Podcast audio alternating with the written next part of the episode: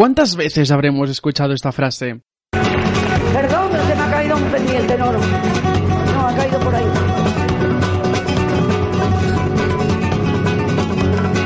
No, no. No sé, pero no se puede perder. No, eso no son, eso son las cosas de aquí.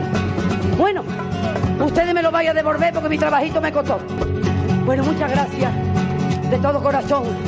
Pero el pendiente Íñigo no los quiero perder, ¿eh? Por favor.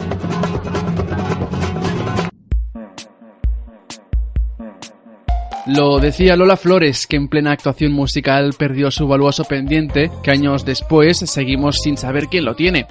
Ese momento ya es uno de los más míticos que se recuerdan de nuestra televisión. Un escenario muy colorido, la faraona en medio, músicos alrededor.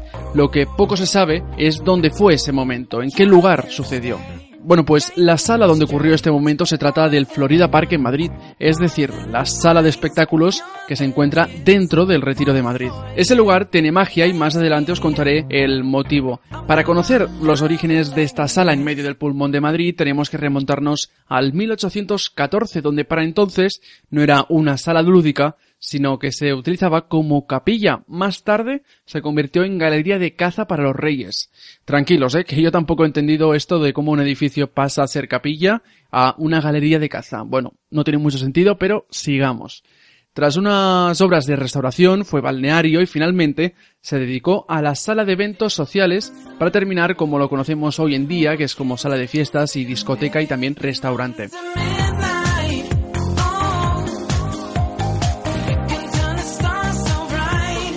Descubrí la verdadera historia del Florida Park cuando un día Rapel, que fue relaciones públicas del local, me empezó a contar anécdotas de ese lugar. Yo de verdad se me quedé impresionado ya que no podía entender cómo un lugar tan emblemático como ese, pues actualmente no tuviera tanta importancia la noche madrileña. Los que hoy en día tengáis 60 años recordaréis anécdotas de esa sala, pero los de mi generación, los llamados millennial, pues nos ha faltado ese capítulo. Durante años fue el local donde todo ocurría en Madrid. Uri Geller doblaba cucharas, Ava Gardner disfrutaba del local como solo ella sabía hacer. Actuaban Julio Iglesias, Manolo Escobar, Karina, Isabel Pantoja, Rocío Jurado y muchos otros.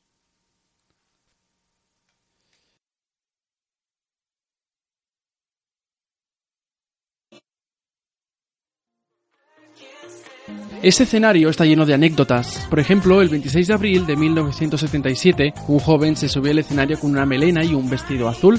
Ese chico dejó con la boca abierta a todo el público y a sus padres que no tenían muy claro que su hijo podría dedicarse al mundo del cante. Años después, este joven terminó triunfando. Se trata de Miguel Bosé, que se estrenó en el Florida Park cantando Linda. Vamos a presentarles a quien esta noche cierra nuestro espectáculo, que es Miguel Bosé. Bienvenido. Parte tu primera vez pensando en otra linda.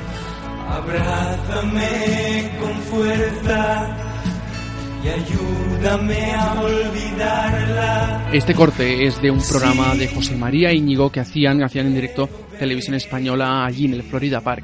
Alaska y su marido, Mario Vaquerizo, también quisieron eh, rendir homenaje al Florida Park, celebrando allí su 50 cumpleaños de la cantante.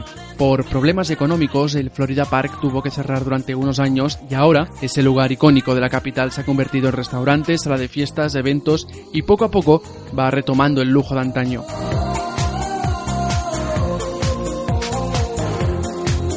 ¿Quién sabe? Quizás dentro de unos años volvemos a ver artistas top de nuestro país o internacionales actuar en ese escenario. ¿Quién sabe lo que le depara al Florida Park?